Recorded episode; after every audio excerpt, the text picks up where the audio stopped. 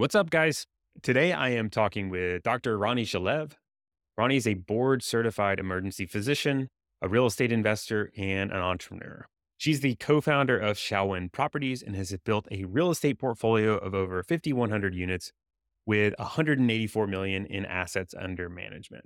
Ronnie's mission today is to help other professionals build and protect their wealth so that they can reclaim their lives in freedom. Today, we discuss her story of how the system of medicine really burned her out to the point of leaving the profession altogether, despite having a passion for caring for patients and helping people. She shares how if it wasn't for pressures within the system, she probably would be still practicing medicine today. We discuss the importance of not just the ap- academic side of business, finances, and real estate, but the value of investing in yourself and developing key relationships. We walk through her ultimate transition out of medicine and how she made the jump into full-time real estate. We also talk about how she was able to find some passion within real estate uh, and really equate it to, to also helping people, kind of like she was able to do within medicine. And then we wrap up with going through some of the resources she has created to help others navigating along this similar path.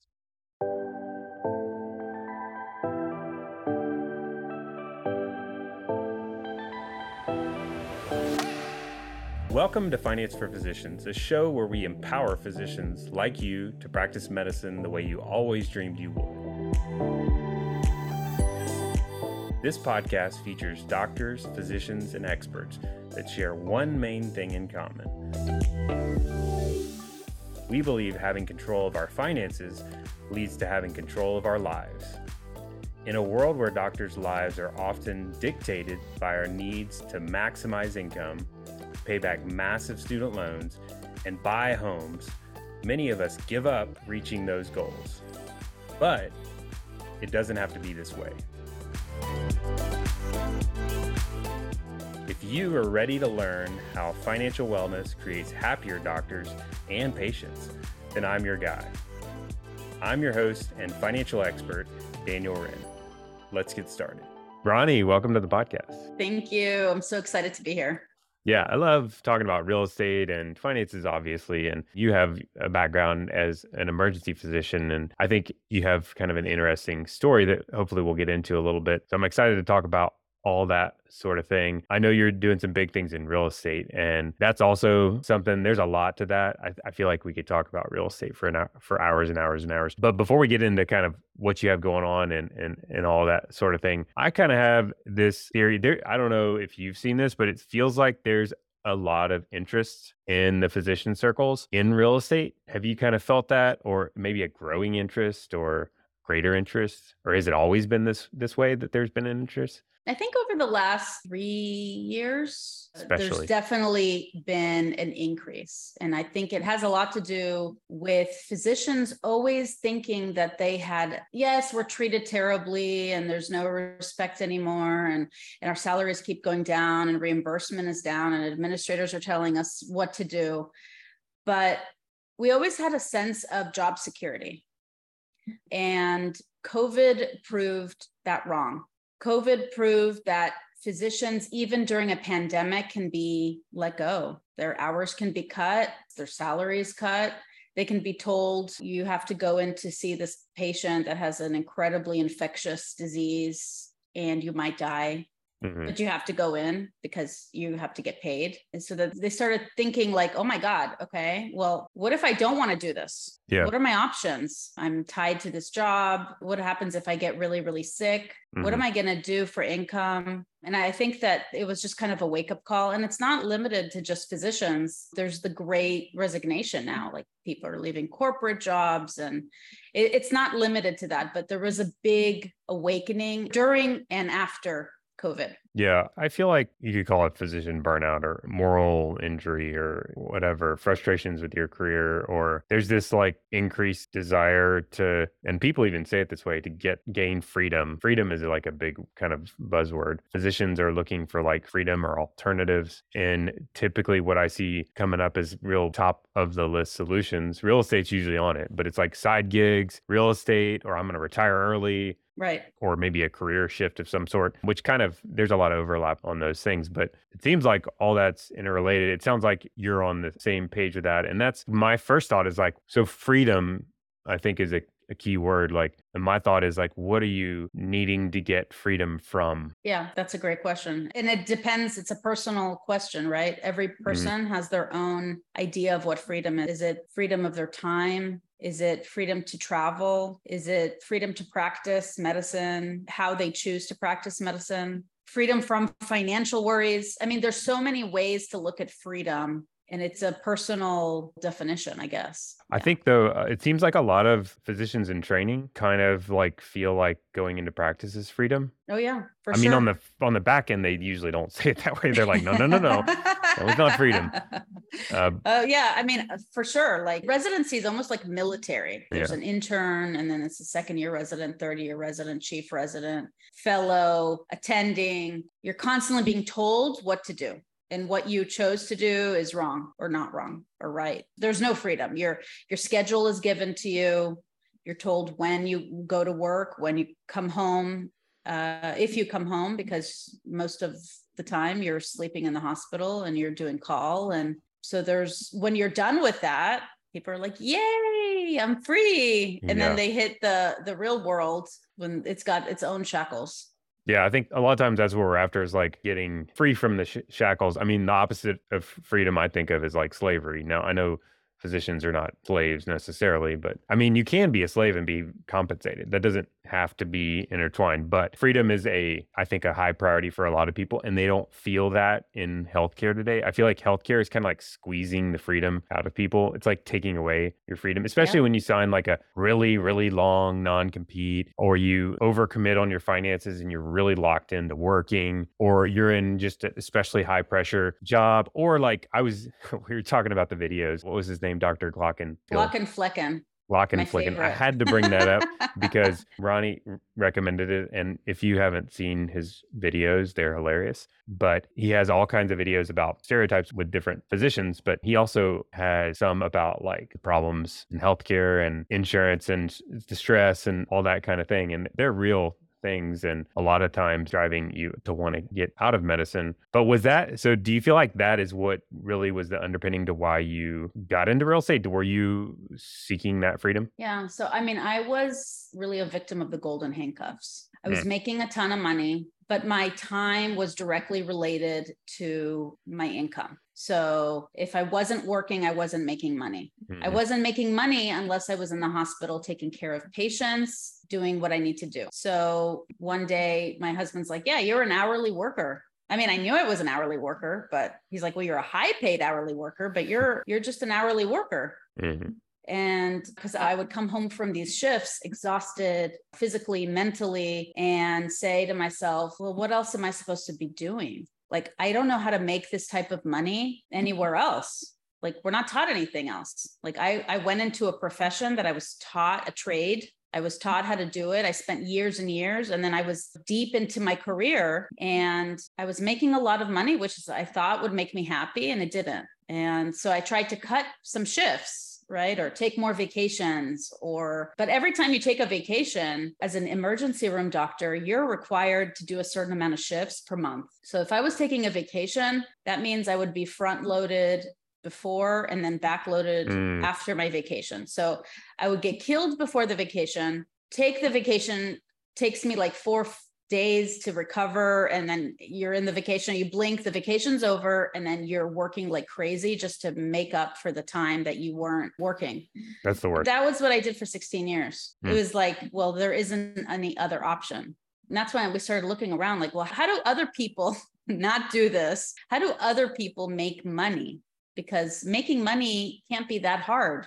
And really with this journey that I've been through, I realized that my mindset has switched from scarcity to abundance. And mm. it, it's actually easy to make money if you know where to look and what to do and how to do it. So really the first switch is mindset and the second mm. switch is education. Yeah. So more money did not make you happy. I think that's important to reemphasize. Yeah. When you started, I don't know, earlier in your career, did you think more money was going to make you happy? I just thought if I was going to make a ton of money, I could work less for the same amount of money. So I kept saying like, okay, Now I'm working seventeen, eighteen shifts a month. Mm-hmm. So when I make partner in my group and I'll make more money, I'll be able to go down to twelve. For sure, I'll be able to last many, many years to do that. Well, I went down to twelve and I was still just as miserable. So then I went down to ten. I was like, I'll just make less money. But then I couldn't go down any lower. We had to pay our bills. Uh, to me, it was, it was just the stress of everything that, and I just felt, I mean, I was in the, you know, in the emergency world, you're told you're, it, it's like a thankless job, really. Your patients are angry. You're, you're really helping them on their worst day. So you're not getting the best side of them. It's a high stress. The consultants are angry with you. There's a high, it's like a fishbowl mentality. Everybody's coming in and telling you, why'd you do this? Why'd you do that? You're fighting with everybody to get patients admitted or discharged or go to surgery. You're constantly just trying to take care of the patient, and every interaction is possible. It, when it, hey, when it goes smooth, it's amazing. You're like, oh my God, I love my job. But mm-hmm. the reality of emergency medicine is you're constantly trying to convince someone of what you're seeing. So if I had a patient that had severe abdominal pain and the C T scan didn't show what I thought it would show, but this patient looks terrible and something's wrong with them and they need to go for exploratory laparotomy, I would have to convince a surgeon to do that. They weren't in-house. So I would have to give the clinical picture. I would have to say, like, something's going on. Like, I can't just send this patient home. Something's wrong. I don't know what it is, but something's wrong. And that's just one example. Mm-hmm. We could see fifty patients a day. Yeah. Was so, there like a breaking point for you? Like, did you have a um, moment in time where like, oh my, I, or did it kind of like get slowly worse where you're like, I need to. I had, I had some direction. Major like breaking points, but I kept pushing through. I had a shift really early in my career, two years into being an attending, where I had two pediatric deaths in one day, in one shift. It was mm-hmm. like, I, I, it was awful. Plus you see the other forty patients. So after that shift, I said, oh my God, how do people do this for thirty years? Like, what if I have tomorrow another shift like this? Right. So, but then I continued. I said, oh, well, let me try it. Maybe it's the environment. Maybe it's the clinical setting. Maybe I need to be less urban and more suburban. So I switched around in different clinical scenarios. Uh, I went to a freestanding emergency room kind of work where you do, it's kind of very low volume, mm-hmm. less stress, but it's very long shifts. It could be a twenty-four hour shift that you're working. But I also worked shorter shifts that were very, very high intensity, where I could be taking care of three or four dying patients at the same time. So you realize where you're like, at some point it starts weighing, it's like, it starts just weighing on you and weighing on you and weighing on you. And really my final end was in COVID. I saw no ends. It was nine months into COVID. There was no end in sight. It was just, I was like, this isn't going to end anytime soon. I, I can't do this anymore. Like, I'm in a respirator. People are just dying everywhere. There's just bad patient care, bad health care. I was at risk. My family was at risk. And I said, that's it. And that's when I stepped away from medicine. Yeah, that's hard. Both the different, those are two kind of different flavors of challenges. Like, all of it's hard, but dealing with a death, I don't care who it is. Like, if the pediatric death to me sounds just super challenging or stressful, or that's not the right word, terrible to go through. But first thing I think of is like therapy and like resources, and like the worst thing to do is to like bury it. I, I would think, I, I'm not an expert at that kind of thing, but I'm curious if there were like resources in the system you're in that were like, oh, it's been a terrible day. Like, here's some, like, somebody to go talk to. You should probably have like a unwinding session. Yeah, we did not have it at that facility. When I moved, that was in New York. When I moved to Texas,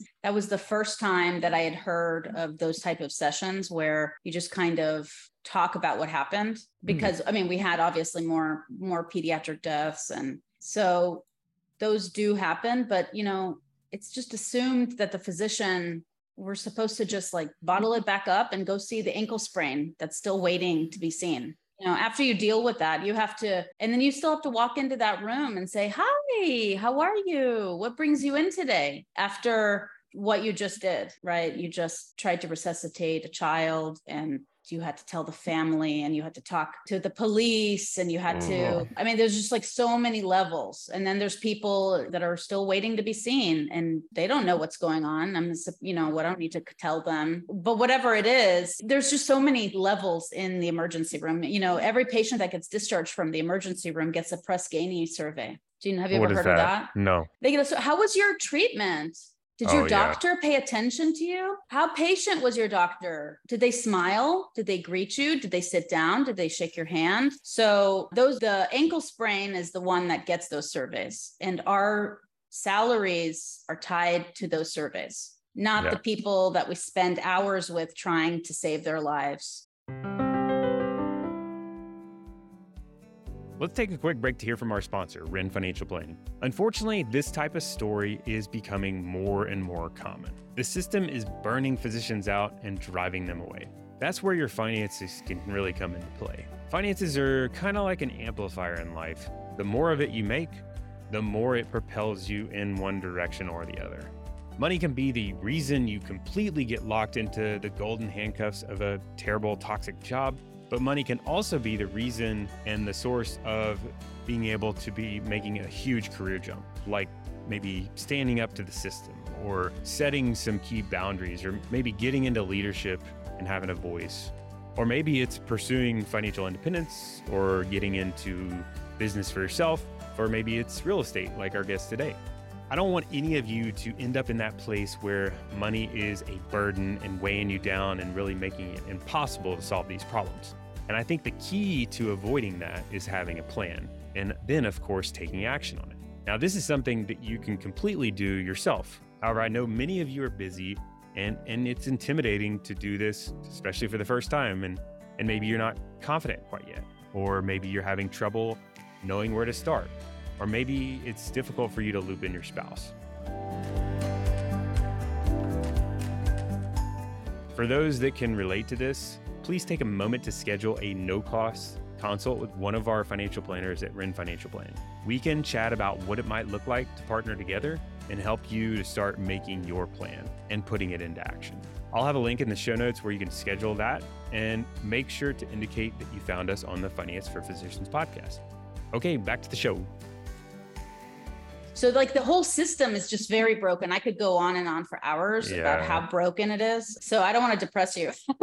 Well, I've if if I have had many, many conversations about the problems within healthcare. And if you've listened for a while, if you're listening, you've heard many conversations about a lot of the problems. It is good to talk about them and understand them and start to work towards solutions. But I'm shifting towards more the bright side. Like, let's pretend like things had been better. Like, I imagine you had some kind of like roses and sunshine view of how things were going to shake out in medicine, or like hypothetically, if you were to have gone into practice and things had not been so stressful, and it would have been like you could have provided the care that you had always thought was the right way to do things, and all these stressors hadn't occurred. Do you think things would have played out the same?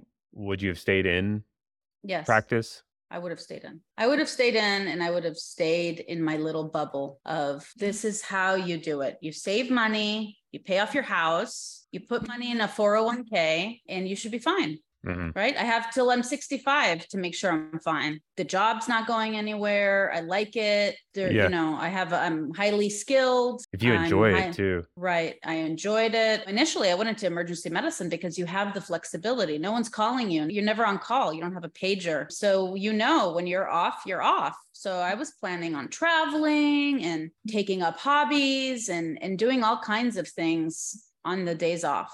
That's interesting. As a patient, I am a little uneasy about that statement, because I'm like, I've heard, and I've heard a lot of people say that. And then usually it's like the smarter people that I know, or the like successful people that kind of have a lot of good things going. And it's frustrating that those, you and those others are leaving healthcare and therefore are not able to be my physician selfishly, or my kiddo's physician. Yeah, but me. I also, I also yeah. get it like that. So I assume there's probably a little bit of like guilt feeling in the back of you there, or maybe there was at some point where you're like, and that I could imagine that would make it even a little harder to, I'm sure people feel that, not to say that that's a reason not to. I'm guessing that was a factor as well. I'll tell you, first of all, I am very scared of when I am older, who will take care of me? Who's going to be in the emergency room? Who's going to be in the hospitals? It's not going to be physicians. There's going to be nurse practitioners. There's going to be P As, the physicians. I don't know who's the supervising doctor going to be. I, there's going to be a mass, there's already a shortage of doctors, but it is going to be really, really bad unless we find some A I that takes over, but it, it's going to be awful. Mm-hmm. Do I have guilt about leaving? No, I took care of so many people and I've saved so many lives and I was amazing. Mm-hmm. And I put my heart and soul into it. I don't feel guilty about completing my, that chapter in my life. And now I help people in another way. Before I helped them in their life emergencies, with their wellness, with their health. Now I'm doing it with their wealth. I'm helping them with their finances. I'm giving them options that they've never learned about. And they're just as scared. They're just as scared with finances as they are in the emergency room. Yeah. People are fear what they don't know. People fear that they, what they don't have control over. So I feel like I'm still helping people and I'm still making an impact and I'm never going to stop that. Yeah. And I think a lot of people, that's that's good that you were able to get to that point. I think a lot of people stay in a painful situation because of the guilt, and that's like unhealthy in itself. And then they forget about that whole, like they've served patients for years and years and years. And it's a huge deal that in itself. And at some point, the other thing too, so the brighter view, or at least my brighter view of that problem I just pointed out, like, I think the more people that leave like you have, or that like call somebody out or like do something about it, the more somebody's going to wake up, or more likely somebody's going to wake up or do something different. So this is a good thing. Like, you can't just like go with the status quo and like give into the guilt, because that doesn't do anything about the problem. It really actually compounds it. And so hopefully things start to change. I think they are starting to change, and it's a slow progression. But but yeah, in real estate too, you can help people in that regard. You can help people in a million different ways. And I think most physicians got into practice to help people for the right reasons. But you don't, like you're saying, you can help people with their finances and gaining freedom from whatever it might be to them. Was that like a huge transition? I feel like some people are intimidated by that, or I see that in people, the idea of going from medicine to financial. Well, if, if you just say, I, I, I never said I, I'm going to wake up and I'm going to be a finance expert. I'm going to learn private equity. Yeah. I, if you would have asked me that five years ago, I would have been like, what does private equity mean? It's been a journey. And the only thing that would have forced me to get there is I had to be forced. I had to have hated my life, hated my current situation enough for me to look for alternatives. And believe me, I looked for so many. I was looking to start a yogurt franchise or Chick-fil-A or start a car wash. My husband and I, we started two CrossFit gyms. Mm. Um, I was part of two freestanding emergency rooms. So I did start doing a lot of biz. I was very business oriented without knowing I was business oriented, even in twenty fifteen, where I opened two freestanding emergency rooms with several other physicians, and we were running our own business. But again, it was healthcare related, and a lot of the same problems that I was seeing in healthcare made me just say, you know what, I want to learn more about this other world. Yeah. Um, and so it wasn't really a, I went from here to here, so it scared me. You were getting into entrepreneurship within healthcare yeah. already. So therefore, yeah. I mean, there's a ton of carryover. I mean, like, entrepreneurship in healthcare is very similar to entrepreneurship in anything. I mean, entrepreneurship is entrepreneurship. And you have to know finances or have some level of financial literacy, in my opinion, to be in business, or at least it forces you to focus on that a little mm-hmm. bit more than, I mean, in healthcare, you can kind of not pay attention to the economics and the financial aspects. And so you were already in that. So why didn't you have a million CrossFit gyms? What about like the freestanding E Rs and the, I guess you already mentioned that, like the issue with those is it was kind of pulling you back into the healthcare related issues, but I'm curious about the other. Yeah, I, I still own them. I still own my freestanding E Rs, but you know, they're, they have their own issues where government's not, there's all kinds of healthcare reform regarding reimbursement and insurance declining freestanding emergency rooms and not paying bills. And so there's their own like healthcare related issues. Mm-hmm. regarding that business. So to me right now, I'm staying away from They're like healthcare related businesses. It's just so highly, highly, highly just scrutinized, regulated. And I don't invest in hospitals. I don't invest in even healthcare related real estate. I just, that's interesting. I'm just avoiding that whole sector. Yep. In terms of the CrossFit gyms, COVID killed the gym business. People, yeah. we had to shut down. So those businesses really dwindled because we had to turn away our clients. And then we had to rebuild everything back. I mean, it was not fun. yeah. So even though we thought like, hey, you know, we got some diversification in entrepreneurial businesses, it really wasn't enough diversification. But really, and it was enough for me to say, we have enough money coming in for me to leave medicine. We had diversified into real estate, that that sector had still continued to provide, mm-hmm. that I was able to say, okay, I'm leaving medicine and then we'll figure the rest out. Yeah. So you had all these other ventures, including real estate. You were buying real estate. What kind of real estate? So you, I know you had the, the E Rs and the CrossFit, and, and you also had real estate at that time that you had been buying. Yeah. So none of those others were real estate. Those were businesses. Mm-hmm. You didn't own um, real estate with those? No. No, okay. The real estate that I owned, I mean, I got involved in self-storage. I got involved in retail centers. I got involved in standalone buildings, triple net leases, ground leases, assisted living, R V parks, mobile home parks, Dang. apartments. I got involved in it all. And really in twenty nineteen, I was like, well, I really like multifamily, the apartment, because of the really the foundation of everybody needs, the need is there. Everybody needs mm. a housing. That's right. Never going to go away. Like if they're working from home because of COVID yeah. or from whatever, they're working from home. So they still need their house. They don't need their offices. If they're shopping, most of the time they're shopping online. They're not shopping, going into stores really. Mm-hmm. So again, where are they shopping from? They're shopping from their house, from their home. And then I started looking into, well, what, wh- how do I get into, I don't want to be just a landlord where I buy a house and rent them. Like, you know, you can buy those homes. There's so many ways to make money in real estate. You can fix and flip, you can wholesale, you can house hack, you can do long-term rentals, short-term rentals, mid-term rentals. I didn't want to do any of that. Like, how do I not do that in a single family or house? Like, I want to get into the housing business. And that's when I started looking at, well, there's commercial housing, which is apartments. What made you not want to do single family versus, why did you like multi versus single? It's completely different, because when you have houses, one house, one tenant goes... leaves, or you have to evict them or whatever, they destroy your house, your investment is completely not functioning, right? You're not bringing in any income. Yep. However, if you have a hundred apartments, you have more of economies of scale. If five tenants are being evicted, your business is still running. It's actually a business. So what I liked about it is when you're buying commercial real estate, you're buying a business.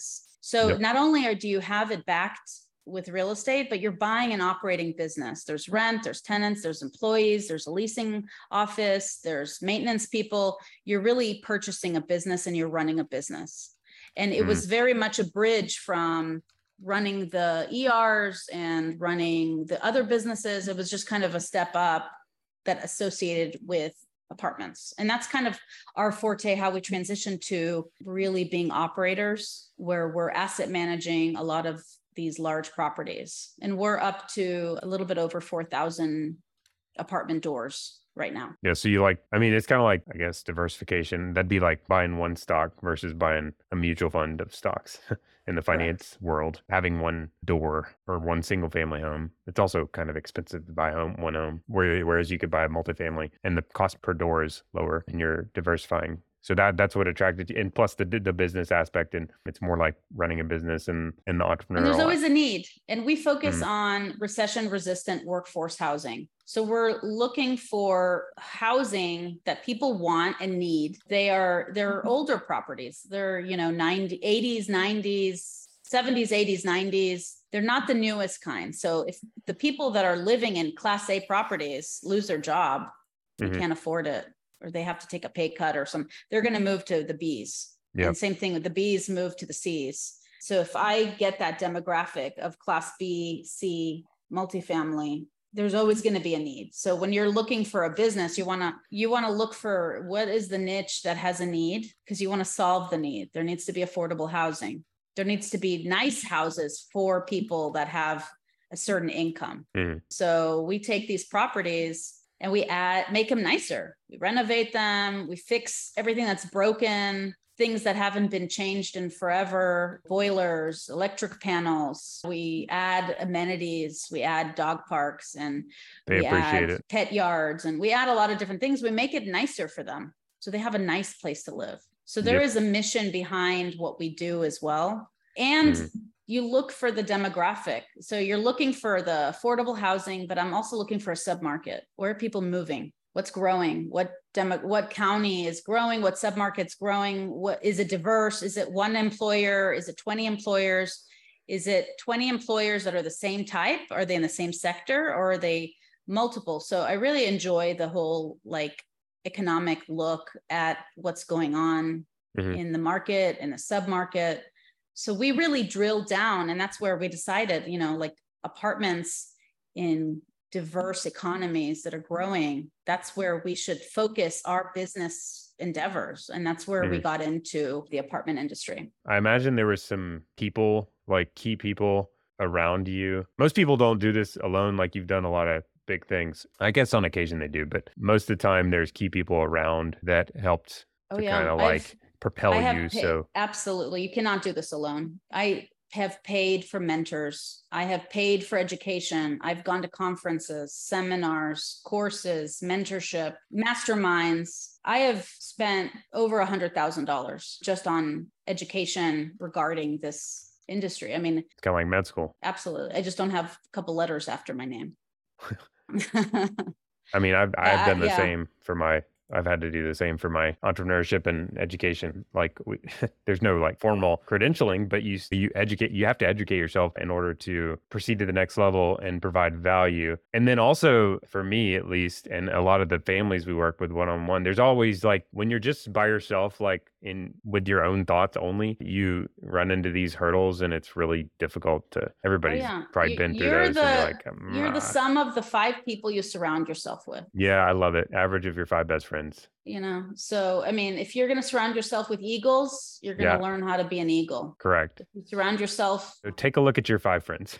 uh, you might have to get rid of a few. But so you know, we've we paid to be in certain rooms, rooms where people are billionaires, and that's mm. because you know we go on vacation with billionaires, we go to conferences with billionaires, people that have done amazing things because it helps with your mindset. It's like, oh. They did that? Oh, they're not very smart, and I could do that. That's amazing. You know, that's amazing. Like, oh, and they're, you know, this is what they're doing with their money, and this is what they're doing with their finances. And oh yeah. yeah, this is what I'm doing. And it's very important to surround yourself with the right people. If anybody's that's listening to this is interested in mindset, look up like how long it took someone to run a mile the first time. And then once they, some people saw how fast he did it, like, within a year, like three people. The four-minute mile, you mean? Yeah. It, yeah, it yeah. was some something like that story. It's like once yeah. you see that there is no ceiling, you can really excel.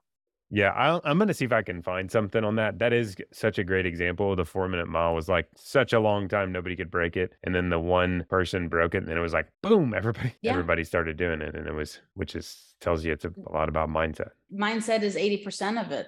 Technique mm. is twenty. Yeah. And in order to change my mindset, I had to spend a lot of time with people that were different than me and were not, that didn't think like me. Yep. Um, and sometimes pay for it, which all the time pay for it. All the time. No one's yep. gonna, no one that's successful is going to give you their time, which is their most precious commodity, a lot of time without paying for it in one way or the other.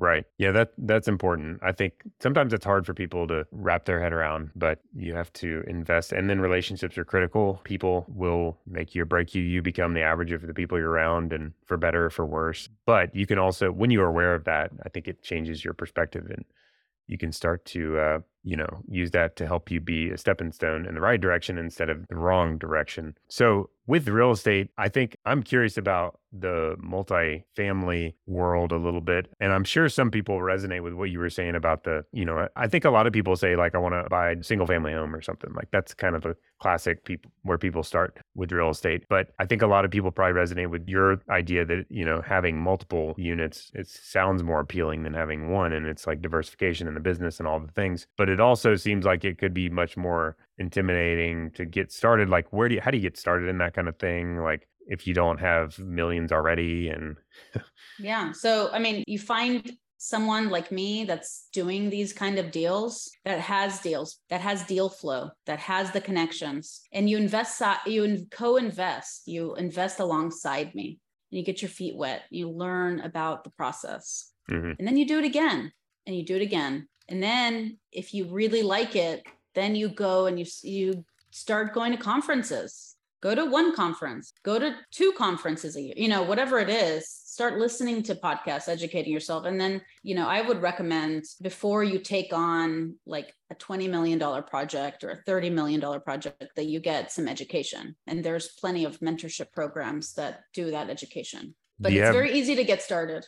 Do you have like favorites or particular either podcasts or educational resources or places to go to get your feet wet? I really like the Think Multifamily podcast. I listened to that even today. I didn't join their mentorship program. I went with Brad Sumrock's mentorship program, but I still really like Think Multifamily's podcast. I think that they have good events and I've invested with them, even mm-hmm. as a passive investor where I'm not running the deal. So really, once you start getting into that world and you start listening to other people and meeting, going to networking events, and you you start seeing who's in that world, who's getting the deal flow, do the, you learn how to look at the numbers. Do the numbers make sense? Mm. And then and then it's, does the market make sense? And then it's, well, who's the team? What's their track record?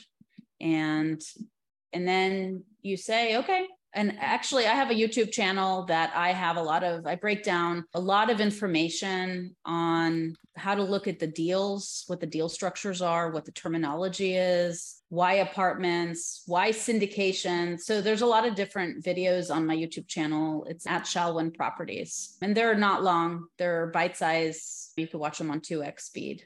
Yep. We'll um, link to but, those. Those are classic questions or as you start to get into education, like why should I do one versus the other and passive versus active? Maybe we could just hit, hit on that briefly. Like when you say passive versus active, can you clarify that a bit for those oh, that yeah. are not? So when you're saying, hey, I want to invest in real estate, but God, I don't have the time. And I don't want to be called by tenants that the electricity's down or there's a leak or the toilet's stopped up or there's termites or there's mold. I don't want them to call me. I don't want to deal with them. You don't have to. You don't have to. Someone else does that for you. So if you don't want to do that and you want to leverage someone else's expertise, someone else's money, someone else's connections, someone else's deal flow, that's when you become a passive investor. And that's what I said, where you invest alongside me. Mm. I'm going to be doing all that other stuff. I'm going to be signing on the loan. I'm going to be putting together the en- enough money and liquidity and net worth to get a thirty million dollars loan. I'm going to be the one running the project, dealing with all of that stuff, the day-to-day operations. I'm active, but if you want to be passive, you're welcome to be passive alongside me. If you want to be active and still do what I do, then that's where the education, you have to get educated.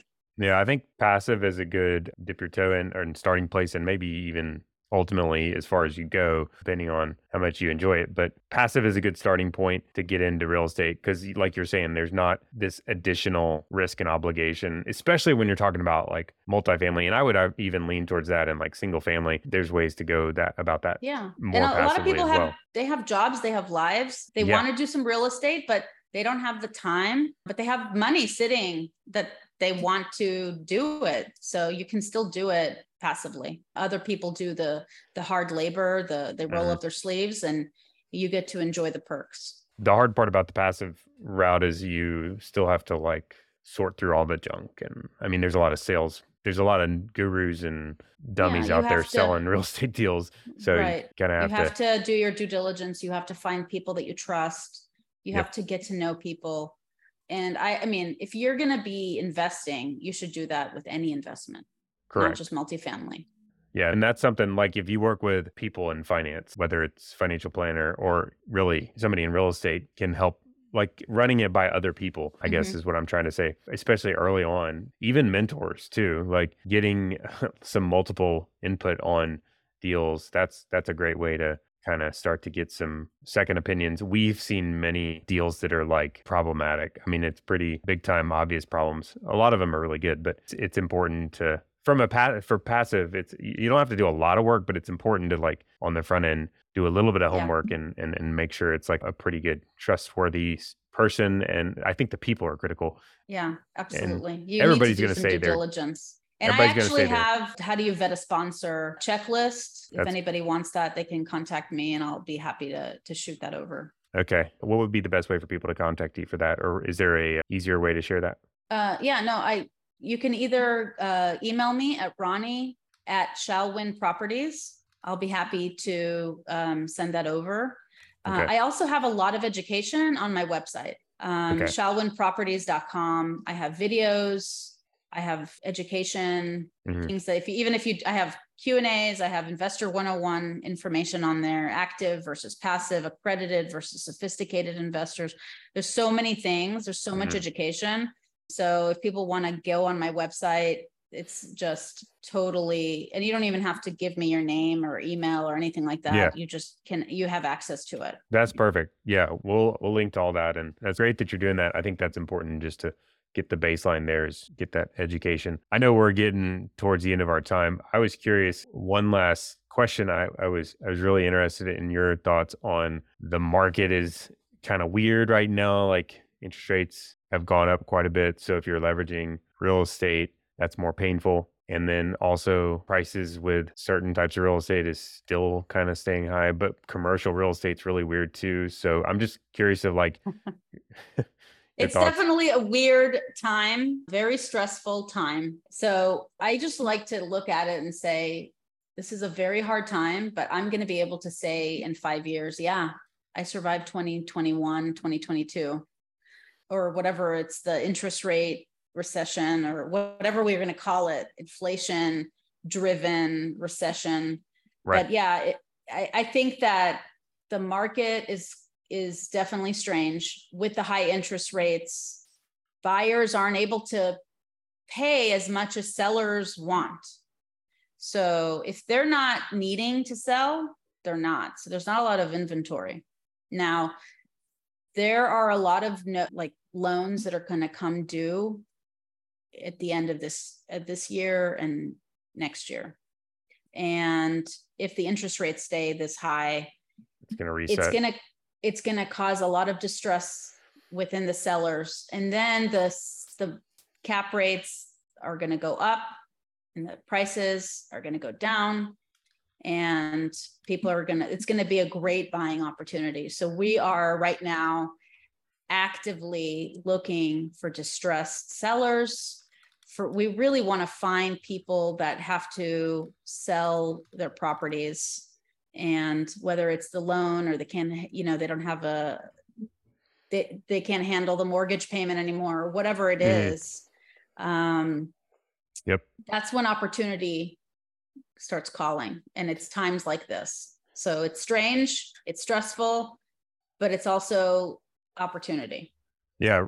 Real estate is a long play. It's not a get rich quick. And when you're in it for the long game and when you, you become educated, you start to like see these sorts of opportunities, or it's easier to spot these sorts of opportunities. It's like anything when you're in it a lot. And I, I enjoy looking at real estate, and it's just like, it feels less desirable to want to invest in real estate today. But I think if you're serious about it, that doesn't, I don't think that should stop you necessarily from like investing in real estate, especially if you're t- dipping your toe in the water. I mm-hmm. think when you're, especially when you're early in on it, like the biggest thing is like trying it and getting started in some capacity. And then getting, so once you start doing it, then you gain the experience. The experience is key. Because if you've had, once you've had a long period of experience, that's, that's when you can really do some damage with this. But I like your perspective with that. And it sounds like you're doing things the right way. And it's always refreshing to see. And you've got a lot of good educational resources, which is super helpful. And so I, I really appreciate you coming on to chat about real estate. I feel like there's a million other things I, I wanted to ask you about. I'm very curious in what you're doing. And I, I'm like a closet real estate fanatic. I've never, it's for another day. I'll tell you my experiences with real estate for another day, but I am very interested in it. And I, I'm a fan of it. I think it's a, a great way to, to build wealth, but there are a lot of misconceptions and people with not adequate education. So keep up the work, good work, putting out good stuff. And thank you again for coming on. Thank you so much for having me. It's been, it's been a really good conversation. I've enjoyed it. You've been listening to Finance for Physicians. To make sure that you never miss an episode, subscribe to our show in your favorite podcast player. On this show, we believe that when you prioritize your finances, you take better care of yourself, have more fulfilling relationships with your families, and most importantly, provide higher quality care for your patients. If you feel this way too and want to learn more, then make sure to join our community. Follow the Finance for Physicians Facebook group for bonus content and sneak peeks on next week's episode. Thanks for listening.